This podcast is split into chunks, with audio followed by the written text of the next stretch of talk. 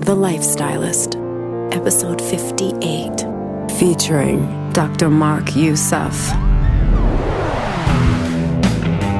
I'm Luke Storey, a former celebrity fashion stylist and founder of School of Style.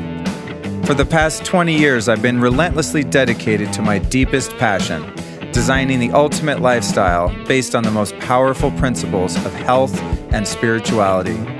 The Lifestylist Podcast is a show dedicated to sharing my discoveries and the experts behind them with you. I don't know how the hell you ended up here, my friend, but I am damn glad you did. This is the Lifestylist Podcast. I'm your guide, your host, Mr. Luke Storey. Today, our guest is Dr. Mark Youssef, and we talk about the amazing, miraculous power of stem cell therapy. This is something I wanted to do a show on for quite a while now, and I tracked down just the right guy, and he happened to be located right here in Santa Monica, California, so I went to his office and asked him literally every damn question that I have ever had about this amazing, fantastic technology known as stem cell treatment or stem cell therapy. So some of the things we cover in this episode are, of course, what are stem cells and how can they help us? And why is the FDA and the AMA so paranoid about this particular therapy? So we get into a lot of the political and religious issues around this treatment and why it's been so slow to catch on, even though it's super effective. There's some things going on that the FDA has just done, which is pretty exciting, though, such as allowing people to use what are called cord stem cells. It gets a little trippy right here, but just stay with me. That's stem cells taken from the umbilical cord of a newborn. It's like fetal tissue that normally gets discarded after birth anyway. And these are 1,000 times more potent than the cells that you take out of your own adult body. So you can see why the FDA might get a little bit weird, but I'm hoping that shows like this and getting the word out will help some of the stuff that actually works and doesn't hurt anybody, get out and become available to the general public. Then we talk about what is a stem cell storage bank. Turns out you can have them taken out when you're young, when they're really powerful, and have them put back in later on, which is really cool. Then we go into some of the stuff going on in other countries where it's less restrictive. So in places like Mexico, Panama, and Germany, there are people doing things like using animal stem cells from goats and stuff, which is fascinating, but you're going to be surprised to hear a lot of that stuff actually works. And then we discuss some of the most common ailments treated with stem cell therapy, like hair loss and baldness. We discuss the side effects of some drugs like Propecia that people normally use. And it turns out PRP and stem cell therapies, things like this, are actually much more effective and much safer. Using stem cells and laser treatments for erectile dysfunction and vaginal rejuvenation. Yes, you heard that right. We're going there. It's pretty interesting stuff. Then how to get stem cells into the brain to treat Parkinson's and other neurological conditions. How to treat hearing loss and tinnitus, ringing in the ears. I really want to know how to fix that because my ear rings like hell. Drives me crazy. Treating vision issues like macular degeneration and vision loss. There's even one reported case of actual blindness being totally reversed. Yes, I told you this stuff is a trip. And then we discuss the dangers of LASIK surgery. Again, like the Propecia, like some of these drugs and other surgical treatments that are really costly and have a lot of downside potential. So stem cells are a great alternative to some of those things. And then finally, we wrap up with the real question, which is how much do these miracle treatments cost, right? Wah, wah, wah. Okay, I'm going to warn you. It can be expensive, but you have to think about the cost of hospital stays, surgery, long-term prescription drugs, etc. So it's kind of scary when you hear the price tag on some of these miracle treatments, but I would say in most cases probably totally worth it. And we wrap up talking about the future of medicine and some of the things that are coming out like 3D printing and cell medicine combined. He talks about, well, God, I don't want to spoil it, but they grew a human body part and sewed it on someone and it worked. It's Frankenstein shit, man, but it's amazing. It's really cool stuff. So thanks again for joining me on the show. I want to do you a favor. You know what that is? I'm not only going to deliver this episode to you, I want to deliver my weekly mailer to you, which includes all of the show notes from every episode. So we're going to talk about tons of links and drop all kinds of knowledge in this episode, and you'll be going, damn, I got to listen to this again. I wish I could remember. You don't have to do that, my friend. Just go to lukestory.com and sign up for my new newsletter. It's right there on the homepage. It says join the tribe. I'll send you my new videos, my new podcast releases every week, along with all of the information that pertains to each episode. It's pretty cool, and it is 100% free, F-R-E-E. All right, I think that's it. I just want to let you know that next week's show on Tuesday, number 59, with my guest Psalm Isadora is one you don't want to miss. You know why? Because it is about sex, my friend. It's a pretty raunchy, down and dirty episode. I had a lot of fun doing that one, and you'll find that next Tuesday. Thanks so much for listening, and share this episode with a friend. This episode is brought to you by my friends over at Organifi. I discovered this product a few months ago, and it has changed the game for me. Everybody knows that green juice is good for you, right? Here's the deal, though. Couple disadvantages to your average cold-pressed green juice. A lot of times it comes in plastic, not good. B, it's usually loaded with sugar up to 25 grams, which is basically like drinking a green Coca-Cola. Not happening. Next is they go bad. You can't leave it sitting out, and they're really bad for travel. So I love my green juice. That's cool. Cold-pressed. I get the sugar-free ones. I'm into it. But Organifi makes a green powdered superfood that comes in these little packets that are portable and you can take with you. So I keep them in my car and in my bag and on demand. Anytime I have a bottle of water, I can pour one of these in there and have an instant green juice. Alkalizing, energizing, gives you mental clarity. It's fantastic. It's loaded with 11 superfoods.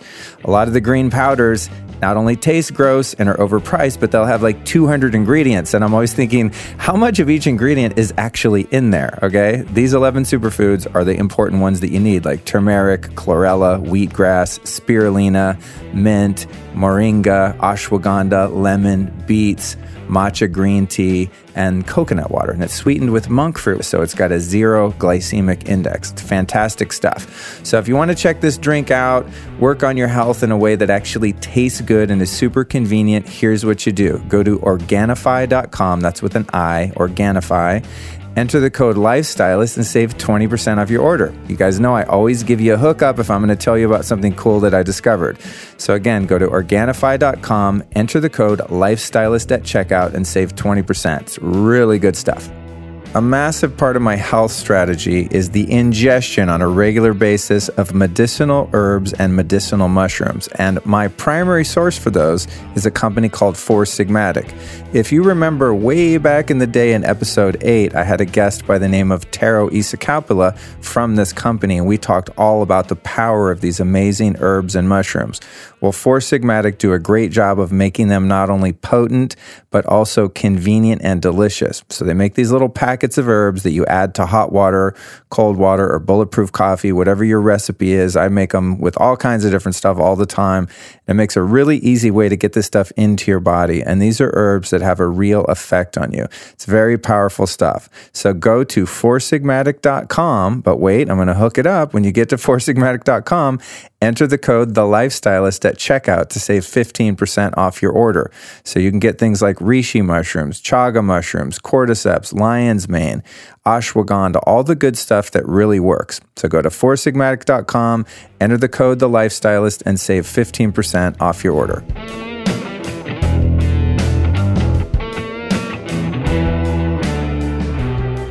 Dr. Mark Youssef is the medical director and founder of Younique Cosmetic Surgery, located only steps from the Pacific Ocean in Santa Monica, California. As a board-certified cosmetic surgeon, he specializes in surgical enhancements of the face and body, as well as minimally invasive cosmetic procedures. Recognized by his peers in Plastic Surgery Practice magazine as one of the best cosmetic and plastic surgeons in the country, Dr. Youssef has become the cosmetic surgeon to many celebrities, entertainers, and business executives that rely on him for precision cosmetic enhancements and natural-looking results. Dr. Youssef is sought after as a leader in the field of cosmetic surgery, appearing frequently on television programs like The Doctors and Access Hollywood. He's also been quoted in Star magazine, Savoir magazine, and In Touch Weekly. When appearing in the media, Dr. Youssef is often asked to discuss the latest cosmetic enhancement trends and technologies, and has also demonstrated his skills by performing cosmetic procedures on television. So here we are with the man himself, Dr. Mark, Mr. Stem Cell. So great to be here. Good to see you. I'm really excited to hear about what you do. Thank you, Luke. It's great to be on this episode with you, and looking forward to chatting with you. Awesome. So how did you get into this area of medicine that you are, all this cosmetic stuff and stem cells and all this very cutting edge business that you have going here at the office? Well, I went through two surgical specialties. One was gynecology surgery, and then I went and got board certified in cosmetic surgery. And as my career developed in cosmetic surgery, at the same time, certain types of procedures were becoming very popular. For example, things like Brazilian butt lifts and fat transfers to certain parts of the body. So when you see a woman who suddenly has a much rounder lifted buttocks, it's usually not working out in the gym. It's usually taking fat from an area she doesn't want in her body and transferring it into the buttocks to give more of that hourglass shape. I'm so out of touch. I thought that when I see women go through these transformations on Instagram, that they're just like doing deadlifts at CrossFit. So no, they're moving fat around from one place to another. It's usually not deadlifts. Or the amount of work you can do in the gym does obviously improve muscle tone. It improves the shape of the buttocks, but never really augments or enlarges the buttocks that much.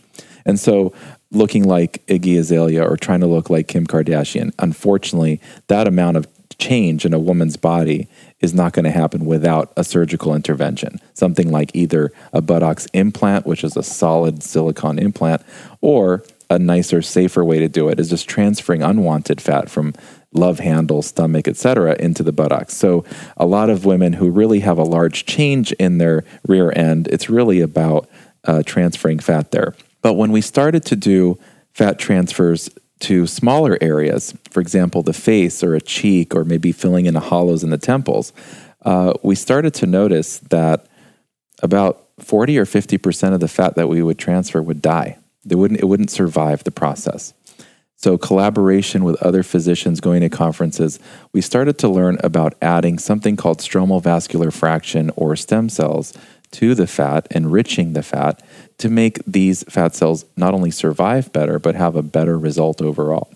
And nobody really quite understood why adding stem cells really made the result better, but we started to notice that more fat survived and the overall quality of the skin and the overall result was dramatically better.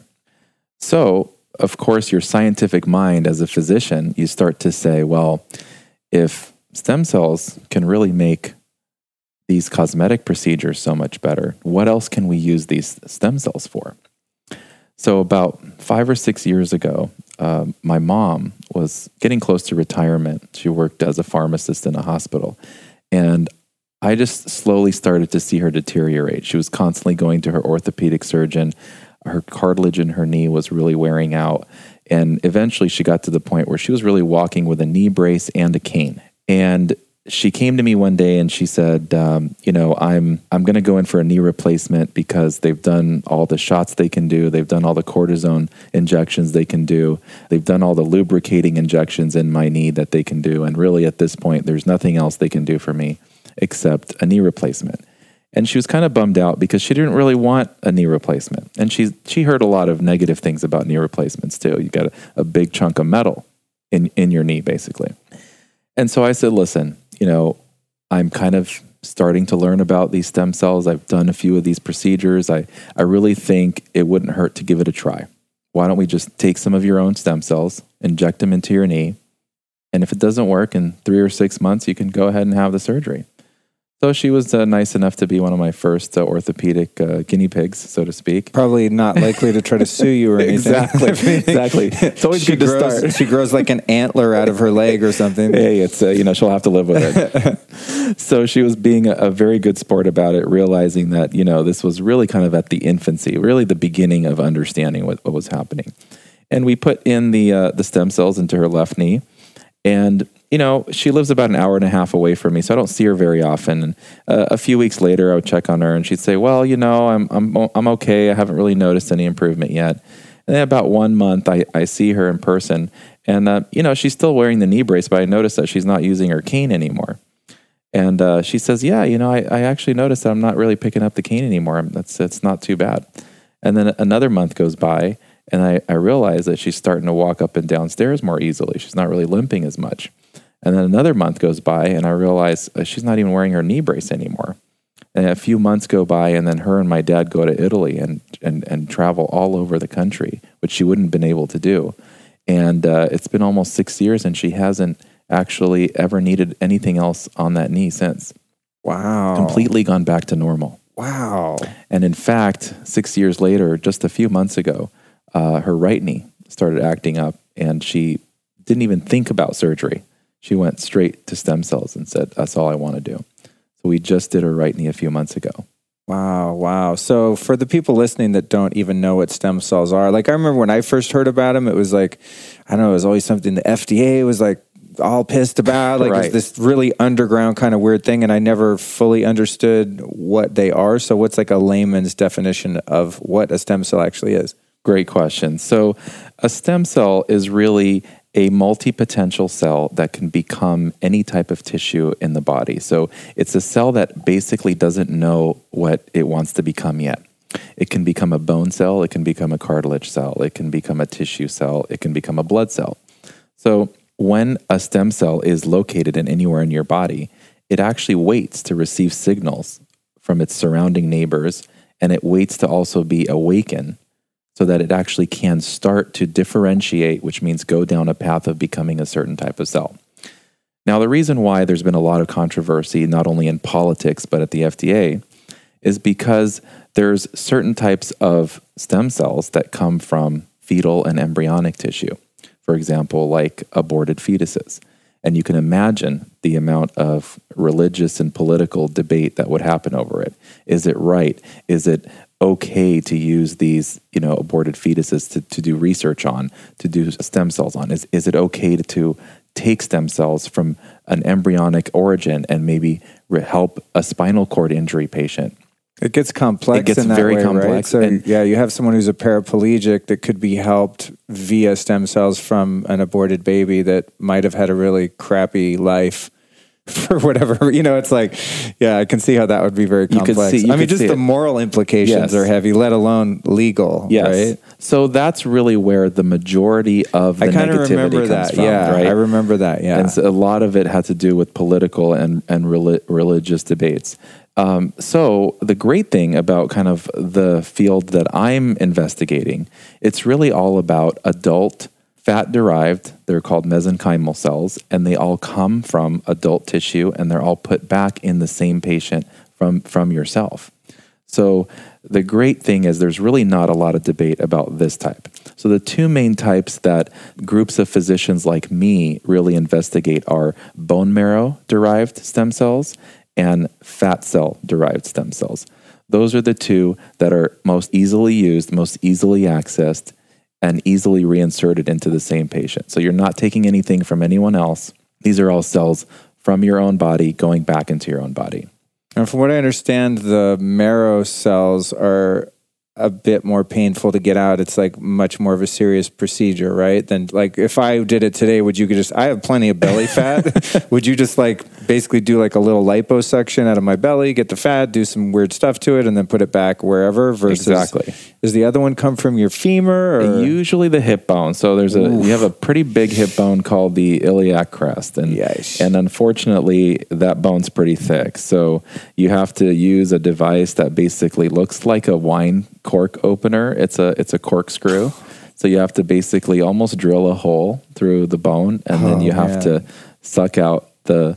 So when you're doing that type of extraction, the patient is under anesthesia, I'm assuming. Most of the time. You'd be surprised. A lot of patients who are stoic, they can handle a bone marrow biopsy just with some local anesthesia. Wow. But I would say the majority of patients want some sedation because to actually make a hole into a bone and get into bone marrow, it's pretty painful. Who wants sedation more, men or women? I would say men. Yeah, I already knew the answer. I always ask doctors questions about men and women with pain tolerance. It's like 100% of the time. It's true. Like, I would say nature designed them to have a baby. They can handle. I think they can handle emotional pain more too, but that's another conversation. Yes. Just watch how fast people recover from divorces, and there's some testament to that theory. Okay, so in terms of the stem cells, then, if it's so much gnarlier to get them taken out of your hip bone, which sounds like Frankensteinian and painful.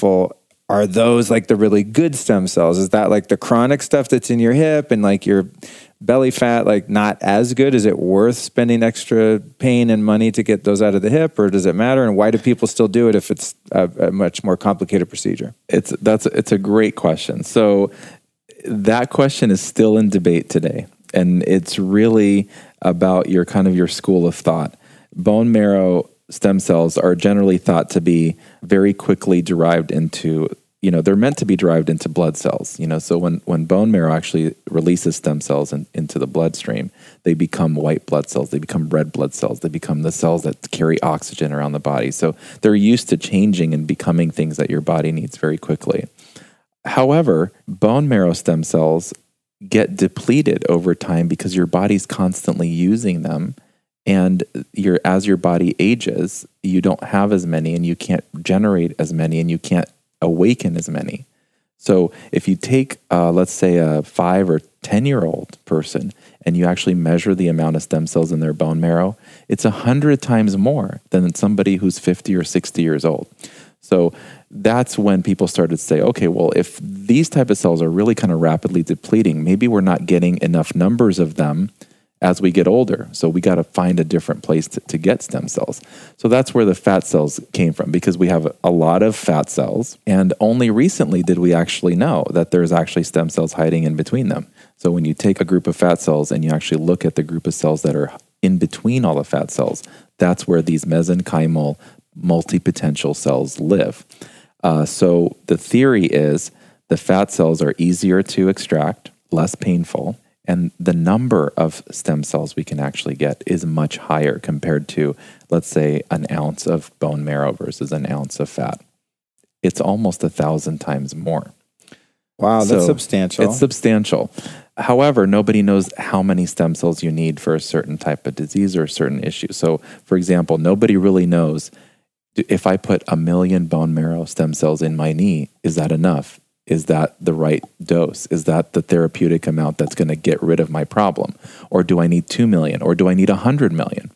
So nobody really knows. We're all still in this learning phase. All I can tell you is that the majority of patients who have these procedures done, and I'm talking about more than 80%, have dramatic improvement with both bone marrow and fat-derived stem cells. I typically do a lot more fat-derived, so I can just kind of give you more of my experience with it. But in general, I think even the orthopedic surgeons who aren't comfortable doing liposuction and aren't comfortable using fat cells, they're getting still very decent results with bone marrow cells as well.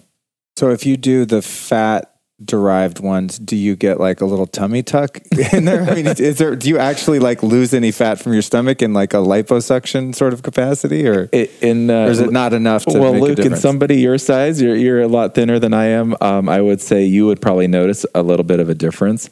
Someone who's a little bit bigger like me probably wouldn't notice as big of a difference, because we're talking about, think of a Coca-Cola can. We're taking about a half of that amount. Okay. So not that much fat. It's not that much fat. But if you're fairly fit and you just have a tiny little bulge in your love handles, that amount of fat probably could make a difference. But it's not a traditional type of liposuction. Right. We call it a mini liposuction. Oh, okay. Because I remember another thing with the lipos, I remember seeing that on, I don't know, just documentary TV shows and stuff. And it looks so disgusting. It looks like, at least back when I, first saw it, it's like these giant needles getting shoved in and out really fast. It's like, oh my God, what are you doing? So in terms of the difference between the fat-derived or the bone marrow-derived, that's kind of still being figured out. It is. The thing I'm curious about is if like the benefit of the fat derived is just that there's more of them. Yes. That outside of the United States, in countries like Mexico, Germany, down in Panama, and different places, there's a lot of clinics that are doing stem cell work, and they'll extract some stem cells and then sort of culture them and multiply them. Yes. So you could get 100 million to put in your knee if you wanted to. Is it still up for debate whether more is better, and why in the United States can you not multiply them? What's the beef of the FDA or the AMA or whatever that's preventing that? It's really the FDA. So the FDA has regulations that say when you take a cell out of the body and you manipulate it, you multiply it, you alter it in a certain number of ways. So when it's past a point of what's called minimal manipulation, and minimal manipulation is actually still up for debate. What is minimal manipulation? We believe that just taking them out, washing them, extracting them, and putting them back into the same person on the same day, as long as it's the same day procedure, that's considered a surgical same day procedure, right? So it doesn't really infringe on what the FDA is talking about. Now, if you take the cells out and you now multiply them and use certain reagents to make them more and more generations of them, the FDA considers that as a drug manufacturing process. You've now taken something and altered it, and you're now creating a drug. And so in order for you to be able to create a drug, you have to follow certain guidelines and really become like a drug manufacturing company, which doctors are not. So in order for some companies to do research in this field, they've actually left the country and done it in other places where, like the Cayman Islands, for example, where the governments don't have an issue with multiplying cells. So here in the United States, anything that's not done on the same day with the same patient is considered manufacturing a drug. Interesting. So that's really the definition. Right. That's very clear. And so if not, I know you would never break the law or anything like that. So it's like a weird question to ask, but how difficult is it, if it were totally legal, how difficult is it to multiply them, and how long does that take? Like if someone said, okay, you're free and clear to do that, could you do that down the hall in your office today? Or is that a whole other like crazy procedure to make more out of them? It is a more complex procedure. You need certain type of bioreactors that actually take cells and keep them alive and culture them and get them to divide, go through mitosis. And then you need a way to culture them, make sure they're still sterile and there's no bacteria growing in it. So you do need kind of like this GMP type lab. So it's not just like making some kefir? No, like, it's not. It's not that simple. Fermenting some yogurt or something? And also there's some debate as to how many generations. So even the people who are doing research outside the U.S., there's a debate on two really interesting subjects in regards to multiplying the cells. Number one is, how many generations can you multiply before these cells really start to lose potency?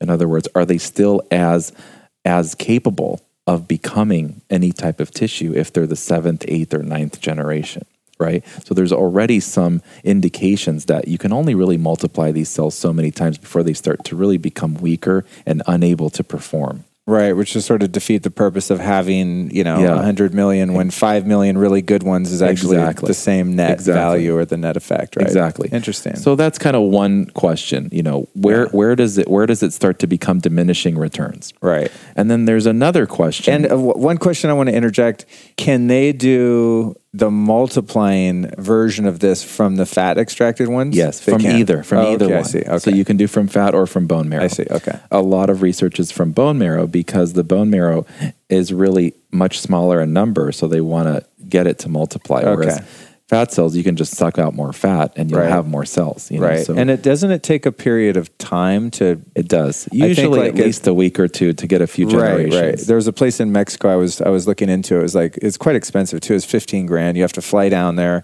I think they, at this time, this is a year ago, I was looking into this. They only did the bone marrow extraction. Then you had to fly home, wait 2 weeks, then go back and then do local applications or systemic. And then they also had an interesting thing, which I know I totally interrupted your question. Hopefully you can remember what it was, but they also have this thing where they'll store them indefinitely. So you can go in and get your 46-year-old stem cells sort of locked in and multiplied and then hang on to them. And when you're 90 and you break your wrist or something, you go in, boop, and you get your old, nice, vibrant young stem cells, which was interesting. Yes. And that's the attraction to multiplying and storing cells, is that you can multiply them and then just use certain portions of them throughout your life when you need it. So that's kind of the attraction to that. The second part of the question was, okay, well, if you keep multiplying them, do certain 7th, 8th, 9th generation cells respond better? There's another question to, okay, well, let's just say we keep multiplying them. Is there a risk that the multiplication process would start to create abnormal cells? In other words, will these cells mutate into certain types of cells we don't want them to grow into? If you keep kind of forcing the multiplication process, is there a risk of mutations down the line as well? So you've kind of got these two issues being sorted out in this multiplication process too. So we've really kept to a very simple model, which is, let's take the cells fresh out of your body, let's prepare them, clean them, and give them right back to you. So it sounds like it's just going to take some more time for this thing to kind of exist, for the FDA to chill out and more clinical trials and things like that happen to see, like, because I think when I first heard about it and when you're talking about fetuses and all this stuff, it's like you just picture mutations. Like I joked about an antler growing out of your mom's knee. You know, it's like that sounds very like mad scientist and kind of freaky. So on one hand, I can sort of see why the system, you know, the FDA would want to limit that. But on the other side, I'm like also super punk rock in my attitude about things. And I always think the man is like trying to hold us back. And, you know, if they come up with a cure with stem cells that actually works, it's going to put all the pharmaceutical companies out of business. And that's where the restriction come from. So to me, I'm like, give me freaking goat stem cells. Like, just do something that works. I don't care if there's risks, you know, but I think you have a temperate attitude about it, you know, which is, I'm sure your patients appreciate too, that you're not like, hey, let's just see what happens, you know. But Luke, you bring up a good point. There's a right that patients have to kind of use what they want to use. Like, everyone should have the right to say, okay, these are my own cells. I shouldn't have to have the FDA or the government tell me when and how I can use them. That's one school of thought. And then there's the other school of thought, well, you know, we need to kind of stop people from hurting themselves and using goat cells or maybe like infected cells that aren't clean. So there has to be some sort of regulation so that people don't hurt themselves or have too many choices that maybe are unhealthy or can harm you. So there's a fine line between protecting the public and also Big Brother controlling the public. And the theory of pharmaceutical companies possibly losing a large market share is not unrealistic either. You have to consider the average, you know, knee surgery costs at least $75,000 to $100,000. What? Right? Yes, at least. If you take into consideration the hospital time, the surgeon's time, the actual hardware of the implants, the cost of that. I mean, some hardware for the knee is $15,000 to $20,000 just hardware. So when you take into consideration just an outpatient simple knee procedure, think about all the companies that lose money if that patient gets better with just their own stem cells. That's crazy. Or just think about a drug that's for knee pain. Let's say an arthritis medication, something similar to Tylenol arthritis or Advil arthritis, something like that. Even if half the people got better with stem cells and didn't have to take this knee pain medication anymore, and let's say that medication sells $10 billion a year, they've now lost $5 billion. That's substantial. So there's no doubt powers that be with these type of therapies that aren't really patentable, right? That there's got to be a lot of pushback behind the scenes on this type of progressive medicine. I mean, I've been into just weird healing modalities and energy medicine and all this stuff for so long, and I've seen some really miraculous things happen. And I see that a lot of that, the technology is suppressed, the information is suppressed. It's always sort of like shoved into the fringe of this quackery when in fact a lot of it is actually very valid. And I'm always going, well, why won't, if you could just get in this machine and, you know, like PMF, you know, therapies and just weird things like that. I can't think of the names of all the weird stuff that I've looked into and tried, but there's so many things and they get miraculous results. And I'm always like scratching my head, why isn't this out there? And it's like, well, what you're explaining. But the other side of that is, I mean, on the ethical side, in terms of like stem cells, say, and mutations and possible risks and dangers is you might have someone like me who's more of a cowboy with my health, and I'm willing to try some crazy shit just to see if it works. And I've tried some stuff that's totally backfired. And later on, I found out was like not good for you and potentially dangerous and things like that, especially mixing some of the like energy medicine things that don't stack well on one another. Right. Then I talk to a smarter person than I that's like, don't do that. Just do one at a time. So you have someone like me who's very cavalier and like, whatever, it'll be fine. And you're an ethical doctor. But if the floodgates were sort of opened by the FDA, then you'd have a lot of perhaps unethical practitioners who are greedy, dishonest, deceptive.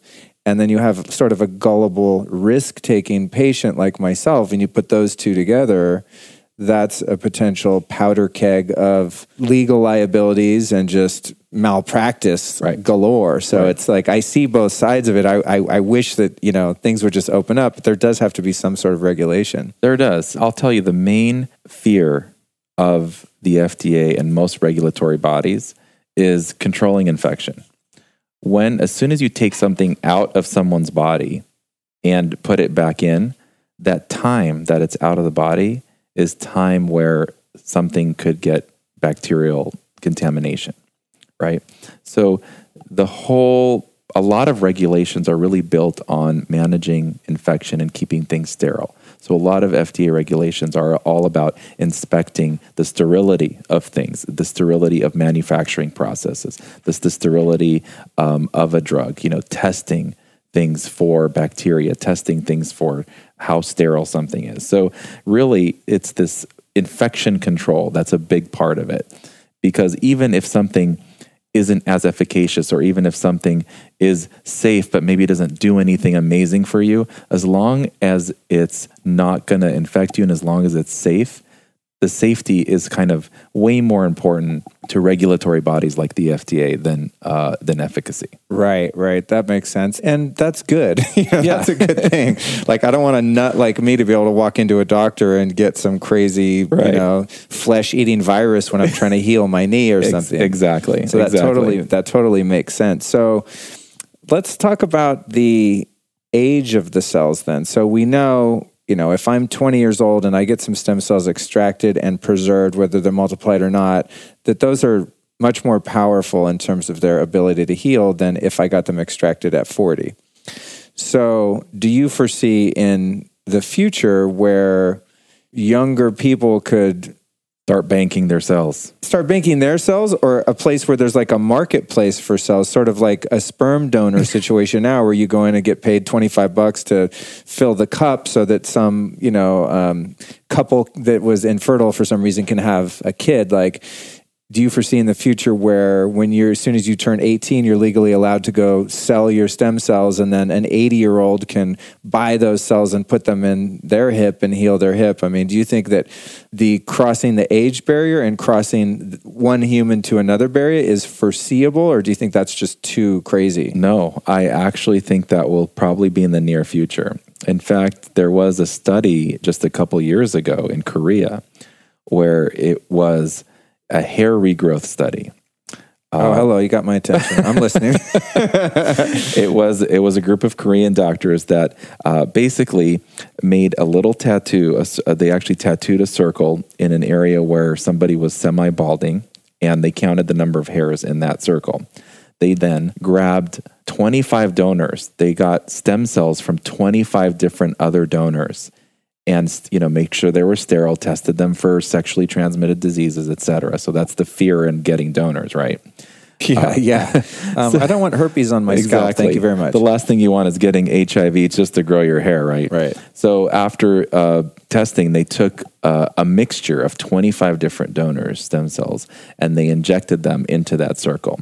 Waited a few months, allowed the hair follicles to grow, and they actually not only proved that the hair did grow more, but they proved that stem cells from one human being to the other could actually work very well. In other words, stem cells don't have the same type of rejection that other people have. If I were to give you one of my kidneys, even if we were a very close match, you'd still have to take anti-rejection medication for the rest of your life, because your immune system still recognizes certain aspects of that organ that are different. With stem cells, because they're so multi-potential and they're so primitive, they actually don't even recognize that they're in the wrong body. Wow. So they don't have a DNA signature that's going to be expressed as rejection. Wow. Right. That's cool. So you can actually take these cells from other people and use them. Now, I don't think that's going to be in the next few years in the US, but I definitely think it's going to be in the next decade or two for sure. Is there a lot of stem cell tourism going on right now? And if so, which countries are the most progressive and freewheeling in terms of their experimentation or efficiency? I think Mexico is definitely one of the largest. Panama has a large group of stem cell clinics. Asia, Korea is on the cutting edge of stem cell research and processing type machines and equipment. Cayman Islands has a very open government to stem cell research. They're actually welcoming people to come and do stem cell research and clinics there. I would probably say those are the best. Probably the ones closest to the U.S. that would have the most number of stem cell clinics would probably be Mexico. Yeah. And the disadvantage to that obviously is the expense and just the time expenditure and all of that. I mean, you're like right in Santa Monica, you guys that are listening. His office is like literally right looking over the Santa Monica Pier. Like if I was going to do this, I'd be like, do I want to like take a flight into some weird town in Mexico and like have to come back and do all this crazy stuff or just like roll in here? I mean, just that's the way my mind works. Do I want to spend that much time and energy? Unless, of course, you wanted to do something really experimental, maybe that, you know, was kind of new. Like I remember years ago, this is probably going back 10 years ago, and I was working with a health coach and named Truth Calkins, and he's like, he was a biohacker. Like he is the mother or the daddy, grandfather. That's the word I'm looking for of all biohackers before that was even a word. I mean, this guy is, I'm going to have him on my show soon. I'm trying to track him down, but he is like the first guy to try everything, any kind of weird machine, energy medicine, all that stuff. And I remember him telling me about a place, and it was just a little too sketchy for me even, but it was in Tijuana. Okay. and it was a stem cell thing. Cause I still have persistent kind of sacrum, lower back kind of issues that and thank you for the people listening to my show that email me all the time, different alternatives to try. I'm working on getting through that list. It's really nice when you bitch about something on the show. You get the recommendations. Are like, hey man, I got something for you. It's great. So keep it coming. But his recommendation at one point was, I believe they were goat stem cells, like from a goat umbilical cord or something to that degree. Okay. And that they were very biocompatible with the human body, and it was like crazy next level miracle stuff that was being performed. Like go in, get a systemic, infusion with these goat stem cells or whatever, sheep or whatever it was. And like you walk out not in a wheelchair anymore. I mean, it was like really, really substantial, miraculous stories. I had a girlfriend at the time that was not supportive of that plan. So you didn't go? No. I didn't further investigate it, but I was seriously considering at least, going there and getting some more information and stuff like that. But, God bless her. The woman at the time was like, yeah, if you do that, we're done or something. It's like, it was just too crazy. She was sick of all my shenanigans. So have you heard of any cross species use of stem cells, or is that not something people are really looking into anymore? No, there is actually, to be honest with you, there was a very large clinic that had been around since the 1930s in Switzerland that had been using sheep stem cells. So maybe it was sheep. Okay. Yeah, it was sheep. And I'm pretty sure the one in Mexico was probably sheep as well. It sounded more sketchy because it was Tijuana too. Yeah. You know what I'm saying? If it was like Cancun or like some of these a little nicer, but I've been to Tijuana, man. And like, I don't know if I want to have any sort of surgical procedure done within the city limits of Tijuana. Well, it's true. And here's the thing, even if you do have a surgical procedure, and this goes for the cosmetic procedures we do too, the cost savings that you might get in the procedure, if one little thing goes wrong and you actually have to go into a hospital in Tijuana, I mean, the standard of care and the cleanliness of the facility may actually be very life-threatening to you at that point. So having a small complication and has to be taken care of outside the U.S. can actually almost kill you just from getting something worse happen to you in the hospital. You're like, I saved $500, but I got a staph infection, which turned into an amputation of my leg. Right. And so back to the sheep. What's the buzz on the street with you docs about that? I have to tell you, the clinic just shut down for some unknown reason a few years ago, but they'd been around for over 70 years. Oh. But I have to tell you, a lot of people who had gone there, they told me very, very positive things about it. They did, I think, have a couple of deaths either for some anaphylactic reaction or some sort of reaction to the cells that was negative. However, I do have to say that they've probably treated thousands and thousands of people over the decades, and a lot of them had miraculous improvement. So again, it's this kind of primitive cell that doesn't know that it's in the wrong type of species. Right. So there isn't a lot of rejection reports. That totally makes sense. It hasn't really decided what it wants to be yet or expressed itself. Right. And even though we'd like to think of ourselves as really amazing creatures and animals, we are extremely closely related to sheep, monkeys, pigs. Our DNA is very closely related. Some of us are more related to pigs than others. That's true. That's funny. I was accused of that at one point in my life. So I want to get back to the different types and the age, because something I've been looking into is that apparently, and I've asked people about this in your field, and they're like, what are you talking about? You can't do that. But there's a clinic in Florida, which I don't remember the name of at the moment, but they do a lot of very like cutting edge alternative therapies for eye problems and eye disease. Yes. My dad's been going there for macular degeneration, and they do something called microcurrent, essentially like the little electrocute your eyeball and it fixes it or whatever.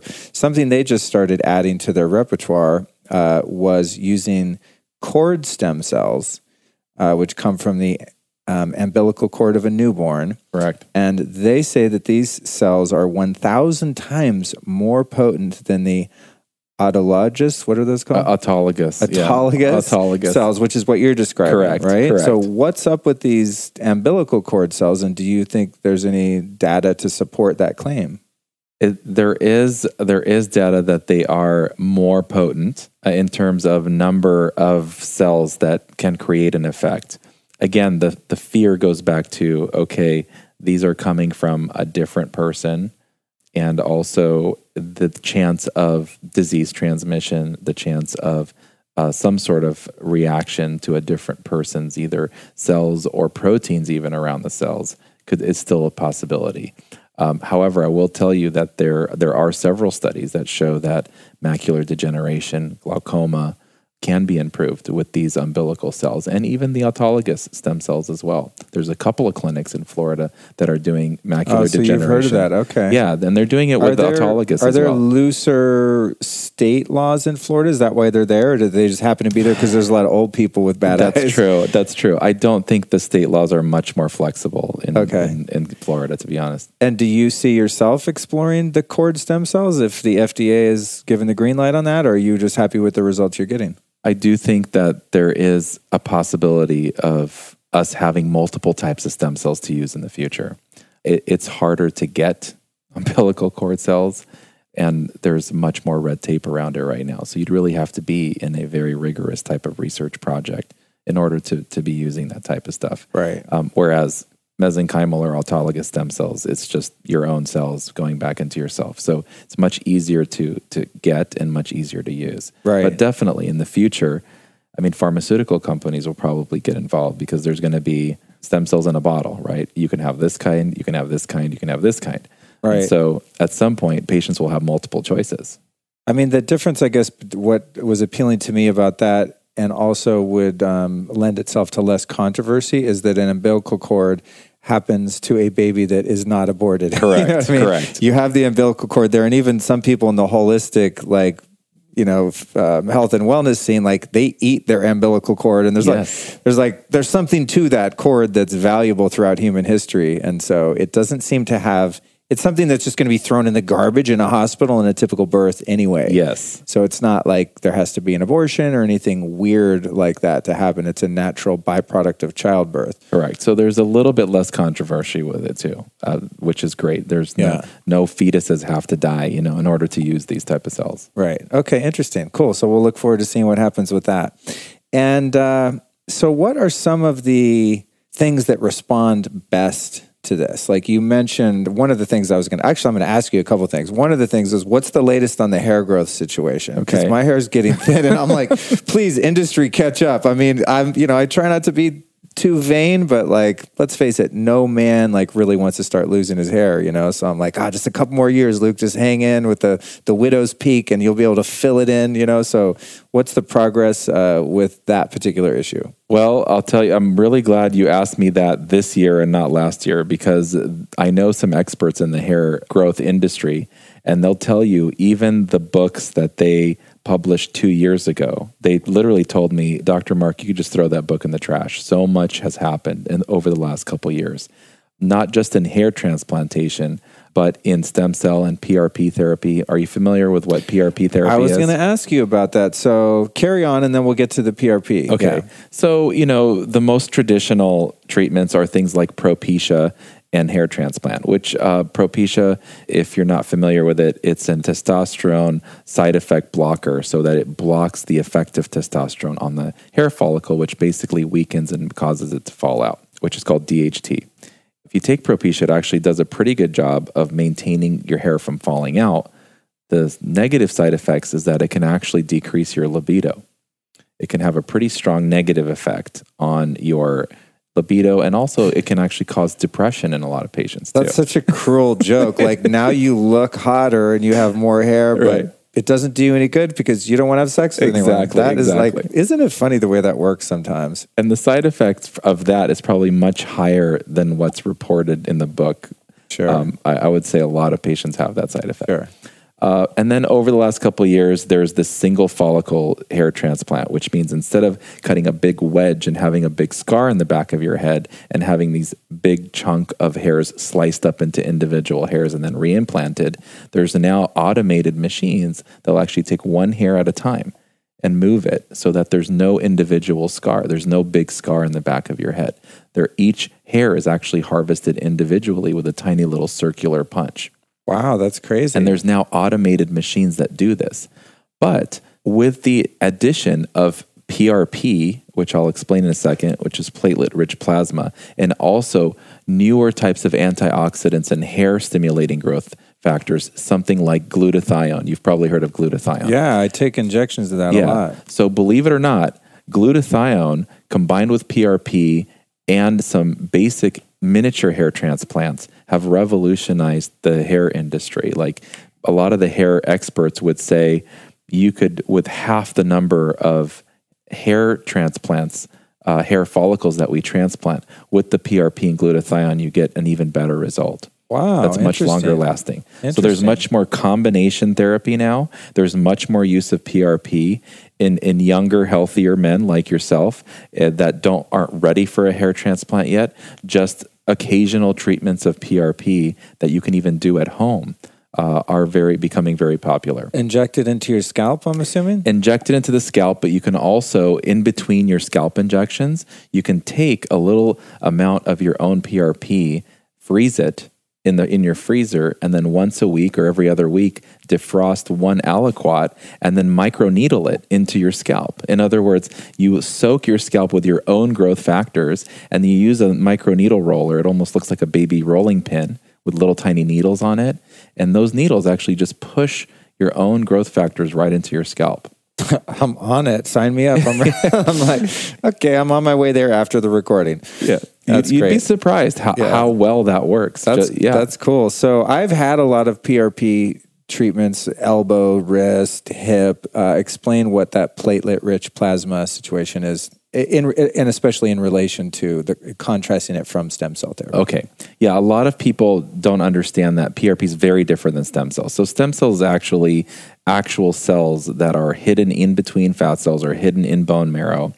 PRP is actually just a byproduct of centrifugation and processing of your peripheral blood.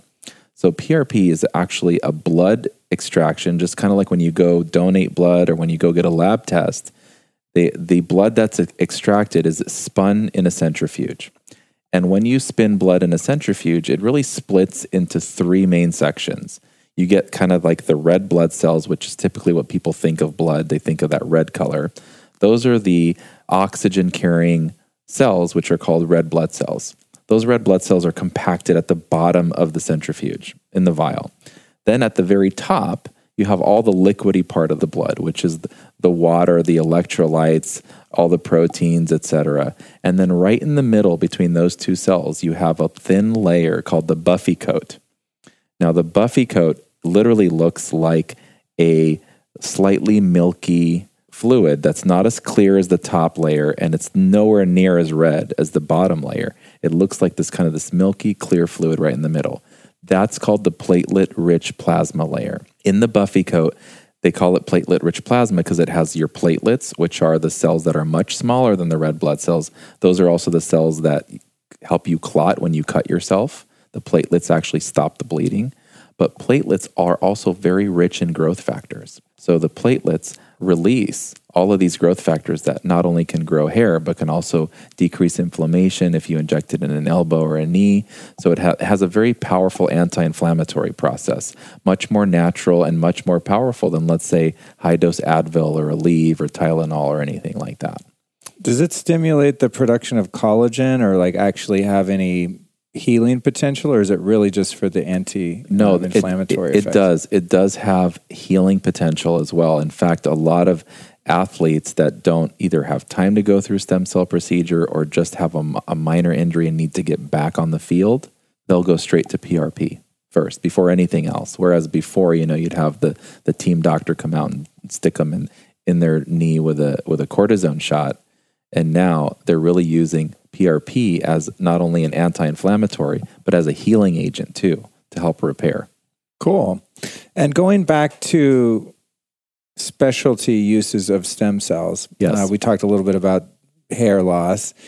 And from what I understand, there's something called a systemic application where you just basically get injected with it. And then there's localized ones. And I've heard people talking about getting them injected in their vagina, in their penis, like all kinds of interesting sounding stuff to me, in their brain. So let's dive into some of the ways in which stem cells can be applied, and maybe even specifically some of the things that you find to be interesting or exciting in your own practice. Okay. Well, when you have the stem cells in their final version, they're really in a liquid. So you can put this liquid anywhere. One of them is systemically. You can literally just give it back to the patient intravenously. And the great thing about stem cells is that they have homing beacons of inflammation. So depending on what disease the patient has, the stem cells are attracted to and stick to areas of inflammation. Think of stem cells as sharks, and think of inflammation as blood in the water. So if you have, let's say, a knee that's just really swollen and throbbing, it's releasing these cytokines or these signals out into the bloodstream that's saying, help me, I'm hurt, I'm inflamed. The stem cells float around and they're like, ooh, we want to stick to this area. This area needs help. So they have a homing beacon mechanism of inflammation, and they're very attracted to inflammation, and they go to that area. So if you have a liver disease that is creating a lot of inflammation, stem cells will be dramatically drawn to that. Or let's say you've smoked for many years and your lungs are inflamed and really traumatized and deteriorated, a lot of the stem cells will get trapped in the lungs and actually stick there. And so you can imagine a systemic treatment can treat many, many different diseases. Now, the ones that we see work the best are orthopedic injuries. And I personally think one of the main reasons is because it's a very localized area where stem cells can be trapped in that area. In other words, if you have a shoulder or a hip or a knee that's inflamed from arthritis or a meniscal tear or a labral tear or some sort of injury, if you put stem cells there, they really can't go anywhere else. They're trapped in this room called the joint. And so you'll inject them right into the socket of the joint. Correct. Ooh, I want to get that on my hip. Carry on. And that's what I did for my mother. Oh, okay. So the stem cells, I think, work great in that arena because they're really kind of locked in this very definitive area. They can't really float away. They can't really get diluted, so to speak. And they really stay in a concentrated area where they can just keep working in that area. And for some reason, we have the highest number of success with orthopedic patients. They just do tremendously well. Have you experimented at all with genitalia injections? And if so, tell me about it. If not, what would be the benefit? We have experimented a lot. You know, I do have a background in gynecology as well. Right. So there are, and you can do this with PRP as well, not just stem cells. So you don't necessarily have to go through the whole process of stem cells. But when you inject stem cells and or PRP, there is a kind of an improved blood flow. The theory is you get an improved blood flow. So whether you inject it near the G-spot in the vagina or whether you inject it at the base of the penis to help erection and erectile dysfunction, you do get a large percentage of patients that do report that they have better sexual function, better lubrication, better sensation, better erections, etc., with these treatments. Now, there's probably, some placebo effect in some of this. But in general, even several months later, when kind of the fun and the excitement of the procedure's worn off, they still report that they're doing a little better. Man, if you could treat male pattern baldness and erectile dysfunction, you have a thriving business, especially if you move to Florida.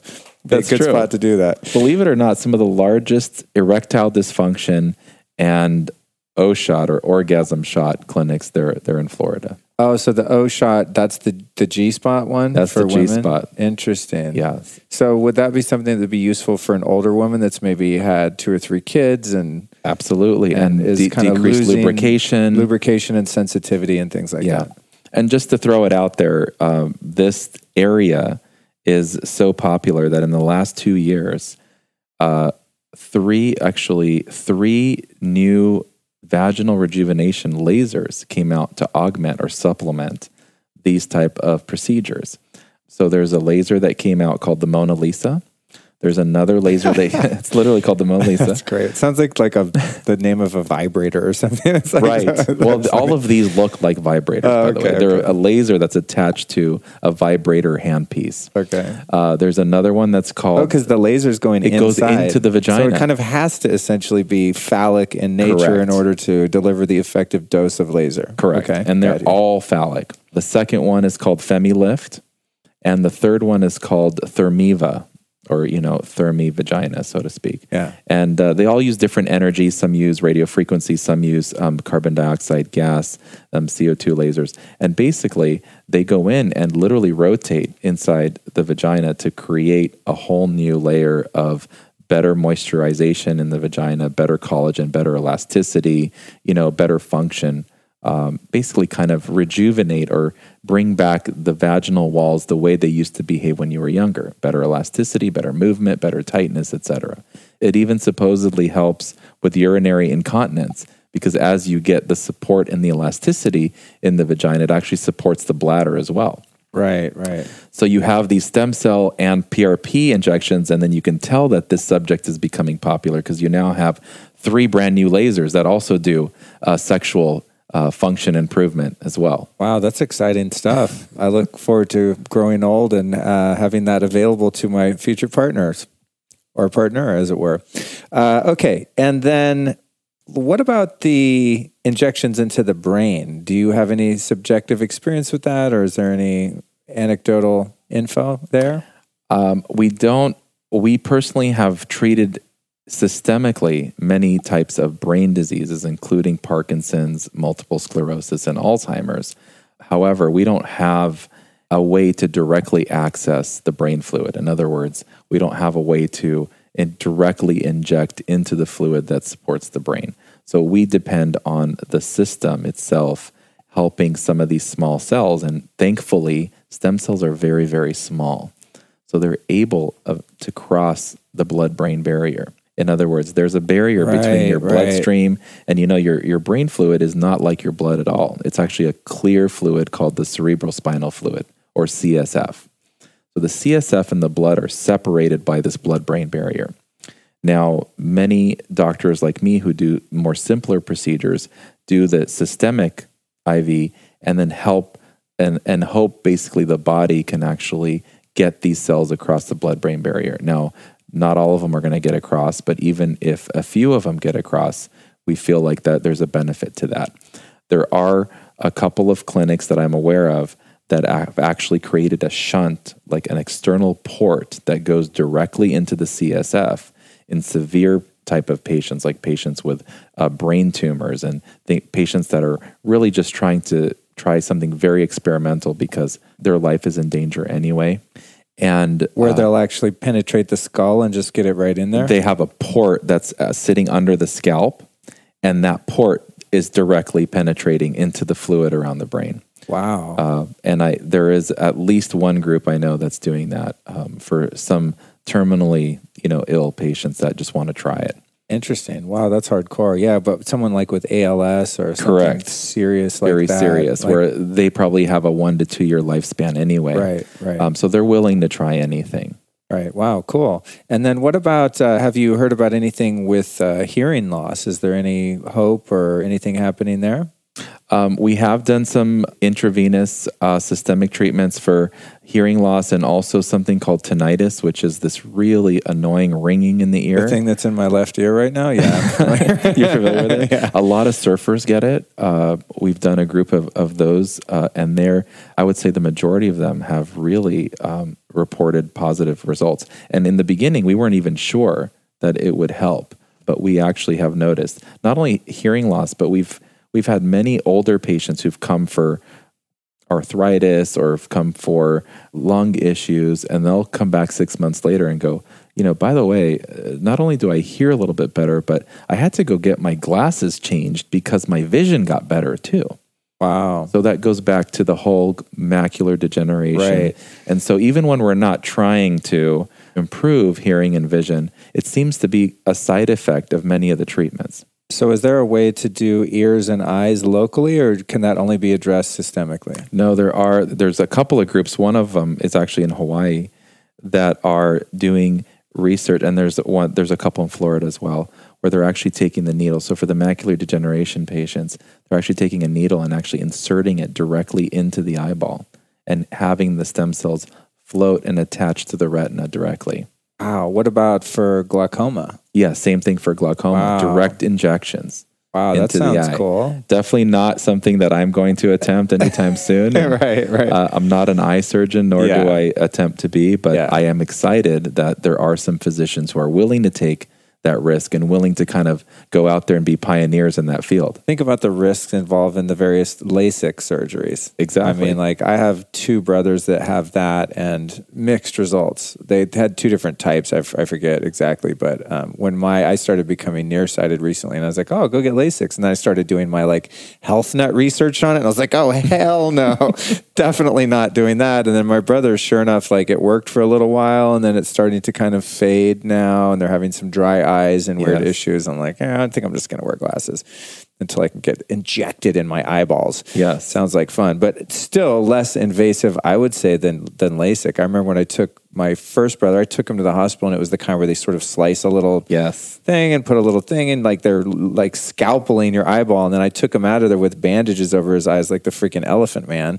and had to drive him around and like lead him around like a blind guy. You know, it was traumatic for me just to watch him. So I think that kind of scared me away. So getting, some stem cells injected, not a big deal. Absolutely. Another thing that I heard about in this area was using a nebulizer to inhale stem cells to alleviate lung issues. Any info on that? Yeah, there's two benefits, I think, to nebulizer treatments.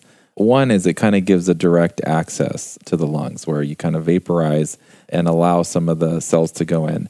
Whether those cells are actually doing the work or whether it's the nebulizer attracting more cells to come to the area. And let me explain what I mean by that. When you inhale a nebulizer treatment, it dilates the bronchioles and opens up the lungs to more blood flow. In other words, people who are having tightness or difficulty breathing, asthma, for example, every time you take an inhale of the puffer, that's a mini version of the nebulizer. The nebulizer is very good at getting the lungs to open up and increase blood flow. Well, guess what happens if you're giving a peripheral IV of stem cells as you're getting a nebulizer treatment, right? You've now just doubled or tripled the blood flow to your lungs, and you've now got all of these cells that are flowing into the body. When an IV goes into anyone's body, where do you think the first place it goes to? It goes back to your heart. Where do you think the second place it goes to? Straight from your heart to your lungs, because any blood that returns to the heart has to be reoxygenated at the lungs. So we're basically tricking the body into getting more stem cells to get to the lungs. You give them a peripheral IV, you've now used the nebulizer to open up their blood flow to their lung tissue, and you've now created a bigger trap for the stem cells in the lung. So you've now got all of these cells coming to the lung. I was picturing like getting a nebulizer, squirting some stem cells in there and inhaling them like an e-cig or something. Right. So you actually just use that to, got it. Interesting.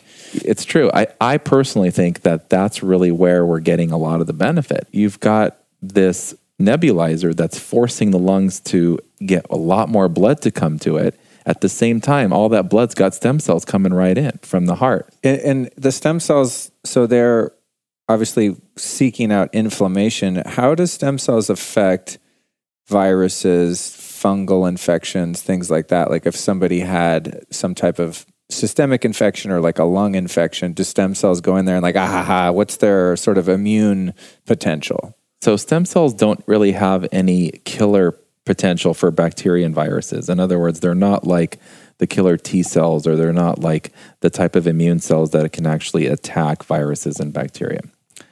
However, the stem cells are able to modulate and improve immune function. In other words, we see it with a lot of autoimmune diseases where it's able to get the immune system to function better, whether it's to stop it from attacking yourself or whether it's to help you attack something that is foreign.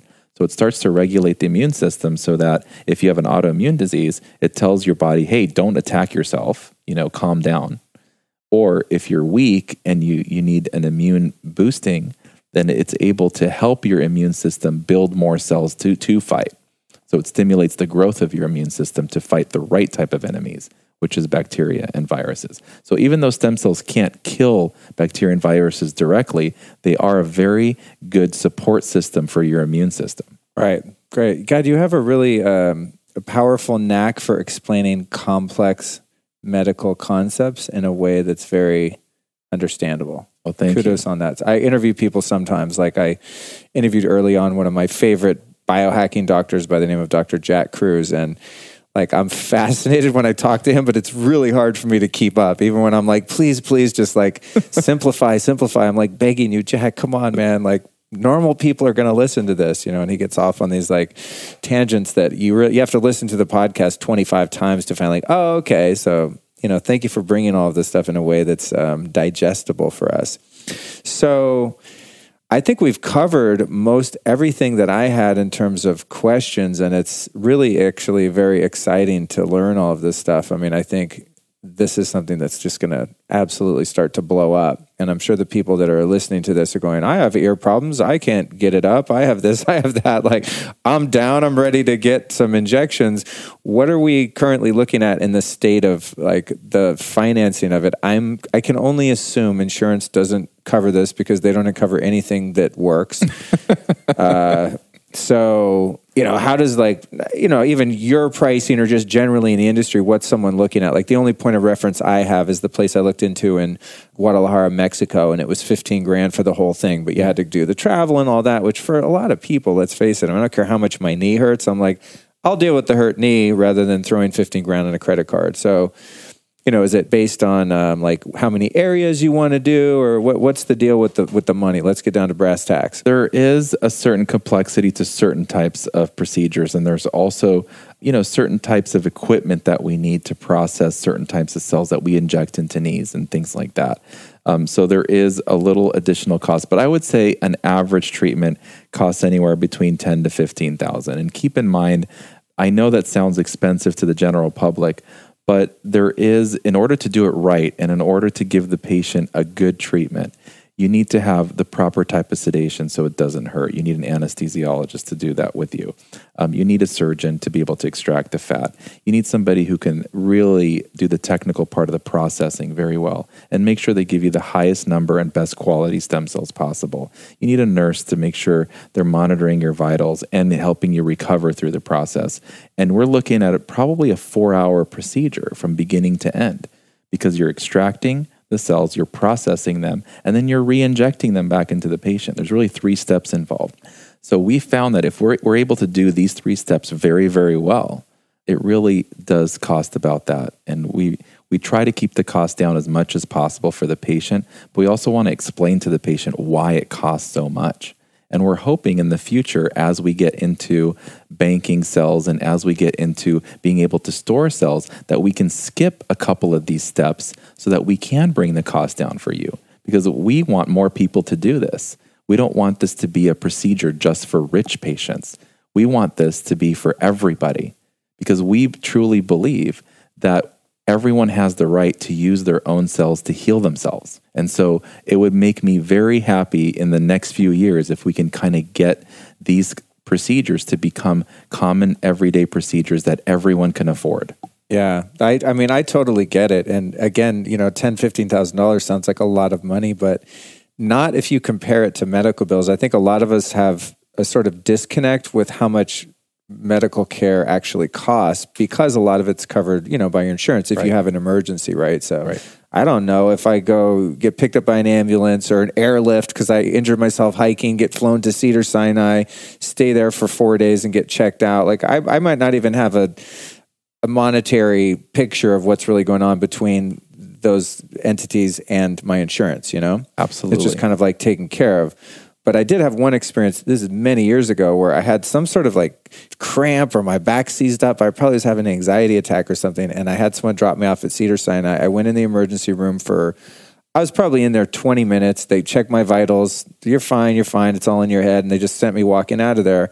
And I got a bill for $6,000. And that was like, this is back in 2001 or something, you know? Right, for 20 minutes. Yeah, and I didn't have any insurance. And I have a friend, actually, I just visited in Cedars-Sinai Hospital a couple of days ago, brought her some green juice and stuff. And I was like, oh, you have insurance, right? She's like, yeah, thank God, because it's $8,000 a day for me just to sit here. I was like, oh my God. That's to not even have a procedure. Yes. That's a few tests. Make sure you don't die while you're laying in this bed watching Netflix or whatever, you know? Yep. It's like, it gets crazy expensive when you actually start having something done, just let alone having the staff in place like you're describing. So, you know, I totally get it. And I too look forward to the day when it becomes, you know, a much more sort of rote procedure that someone who isn't affluent has access to. Because let's face it, like somebody who has money, they also have access to healthier food and a healthier lifestyle and a personal trainer and a dietitian, and they're doing better overall anyway. Absolutely. You know, quality water and quality air and just a quality of life, where someone who's on the poor scale is like just going to be inherently sicker. They're shopping at the horrible grocery store, not Whole Foods and all that. So I'm looking forward to that too. And Luke, keep in mind also that a lot of patients don't necessarily come to us because they want to try something new. A lot of the patients come to us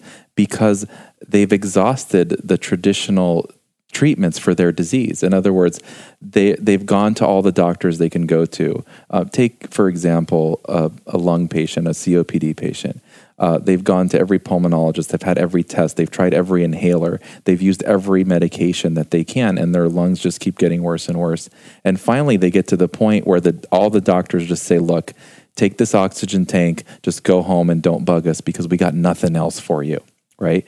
So that's the type of patient that is coming to us, not necessarily because they're like, hey, let's try something new. It's because they've tried everything else and they are looking for something alternative that can actually do what all Western medicine just hasn't been able to do for them. And so we are sometimes a last resort for people. Yeah. So at that point, you especially, like, price is not, it's not the issue. Yeah. You're like trying to stay alive or actually walk without a cane or something like that. I mean, like where I'm at with my health, most people would consider me really healthy. I don't get sick, but if I have any little issue, I'm like ready to throw money and time at it because I just want to be optimal. I'm used to feeling pretty good, but you do notice, you know, as you age, I'm 46 now, and there's weird aches and pains and ringing in the ears and just my vision and just strange things that start to happen. And I maybe I have an arrogant point of view. I'm like, that's not supposed to happen to me. I'm like Mr. Health guy, you know?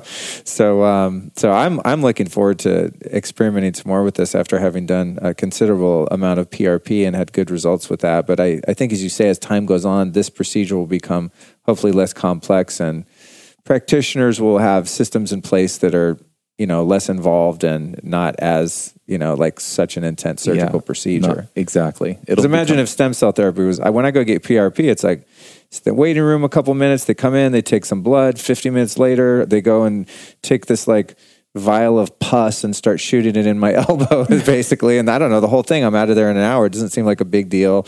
There's maybe some local anesthesia, but it's a pretty simple procedure with good results. So.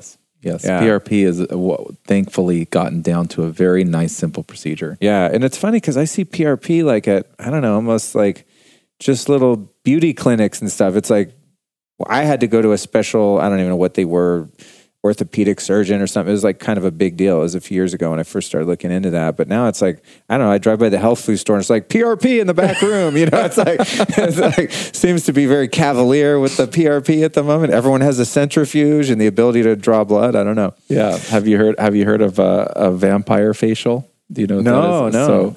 So a lot of spas and beauty places have an ability to centrifuge, maybe not as complex of a specific type of PRP like we can do, but they can get a basic type of PRP, apply it to the face, use the same microneedle process we talked about with the hair, and actually push the growth factors into the skin to help rejuvenate the skin. Wow. You've seen a lot of celebrities do it on social media, but it got this term vampire facial because you're applying blood onto your face and using PRP and microneedling together. Yeah, I can see why I'm seeing a bit more of that in Hollywood. Yeah. Okay, so as we wrap up here, are there any other modalities or treatments that you're excited about looking into or that you also practice that you want to share with us? There's so many things that come out every year. I just came back from the American Academy of Cosmetic Surgery, and also I go to several stem cell conferences each year. So there's lots of newer ways to process these cells. There's newer ways to apply them. There's thicker versions of them. For example, for knee injections, instead of just injecting a liquidy type of stem cells, we can actually make a thicker, more cushiony type of stem cells. So think about an insert that you would put in your shoe to kind of give it an extra cushion. We can do that with stem cells in the knee, where we inject a thicker version for people who are almost bone on bone. And not only do the stem cells help regenerate the joint, but they actually act as a cushion to prevent that pain of the bone on bone pain. And so there's all these new ways and all these new modalities coming out that are basically improving what I was doing even just a year ago. So I think over the next couple of years, you'll find us using stem cells in vaginal rejuvenation and in sexual dysfunction and improving joints in a much better way than before. So there's a whole bunch of stuff coming down the pike in the next year or two. Awesome. One thing I forgot to ask you that I want to make sure I ask, have you heard any miraculous stories about people regrowing teeth? Like any dentition advantages here? There are groups of oral maxillofacial surgeons that are using stem cell to help grow, like regrow teeth and actually grow teeth in a petri dish and then eventually get that tooth and implant it.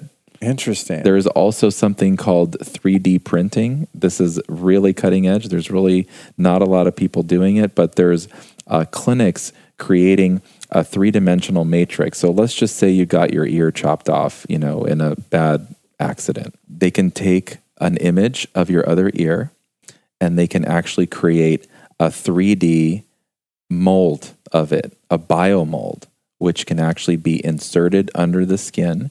And stem cells can be placed there, and it can actually start to regrow cartilage in that scaffold. So the scaffold has a bunch of holes in it, and then the cells actually grow into this mold and actually become the shape of the new ear. So this is called three-dimensional bioprinting. You can actually, so awesome. And it literally is a printer that prints an ear. Oh my God, in 3 dimensions. That's so cool. So I'm telling you, there's some really exciting things coming down the pipe. Wow, man, that is cool. I can't wait to see where this goes because it's like everything now, when this stuff takes off, it's happening so fast. So like a few years ago, I mean, this was super fringe and I was hearing about it just because I was interested in this, but now it's kind of becoming more mainstream. And that's just really good news for technology like this, because as you said, the price will go down, the accessibility will go down, and the technology level is going up at the same time. So it's awesome. I mean, think of how huge your cell phone was, 20 years ago. Yeah, absolutely. I have one in my hand right now doing an Instagram story. There you go. What's up? The first time you saw an iPhone, the iPhone 3 and Steve Jobs came out and showed you that a phone can actually also play music and surf the internet, you were like, what? You know, this is impossible. Yeah, absolutely. So the idea of this, like something so outlandish as regrowing a tooth or 3D printing an ear or something like that, like now we're like, oh, that'll never happen. Like watch 2 years, boom, it just becomes the norm. I watched the printer print an ear. It's unbelievable. Wow. It's really unbelievable. Awesome stuff. Okay, so I think we've absolutely covered this at length and in depth. I'm super excited. I got all of my questions answered. I don't think anyone could do a more thorough job of explaining every nuance of stem cells. I think I'm going to even probably call this like everything you ever wanted to know about stem cells and more. So I'm really glad we're able to stay focused and cover so much. And you've taught me tons about this. So who have been in your life 3 teachers, whether in the medical industry or otherwise, or just 3 teachings that have been influential on you that you might be able to recommend to us? I mean, I have so many great mentors. I can't even begin to think about. you could say like three books. Like someone would be like the Bible, The Power of Now, and my grandma. Like, okay, you know what I mean? Okay. It's I might have stumped you unnecessarily. You did stump me. I did stump you. I mean, my parents are definitely a huge influence in my life. They always taught me to never give up, always kind of push yourself to the limit, never think that you can not do something, and just set the bar really high. Inspirational people like Steve Jobs and Bill Gates and Warren Buffett, and just people who just did not take no for an answer. They said, I'm going to push this industry much further than anyone can do it. Those are the type of pioneers that just I look up to and say, I really want to be a pioneer in my field too. And I'm not going to give up until I see this all the way. Awesome, man. And I can tell that you're one of those. So thanks for bringing that to the world and to the show. So where can people find you and your work? What's your website, social media, all that stuff? Wonderful. Well, we are located in Santa Monica. Our stem cell clinic is called Younique Therapies, and you can find us at youniquetherapies.com. And if you have any questions, our telephone number is 310-434-0044. And we welcome any questions or any consults that people want to come in for. Awesome, man. Thank you so much for your time. It's been a blast. Thanks, Luke. Appreciate it.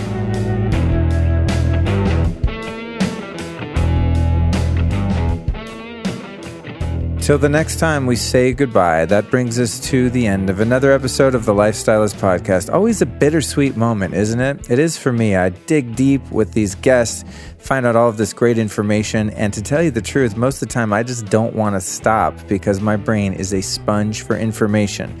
However, the time has come, my friend, to say merci beaucoup, adios, obrigado, thank you so much for listening, muchas gracias, all that good stuff.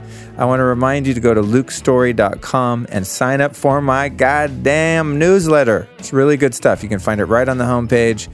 It says, join the tribe. Put your email there and I will send you bitchin' stuff. Don't forget to join us next week with my guest, Psalm Isadora, where we talk about the ins and outs, no pun intended, of sex, y'all. Until next Tuesday, have a great weekend, have a great week, and I'll see you soon.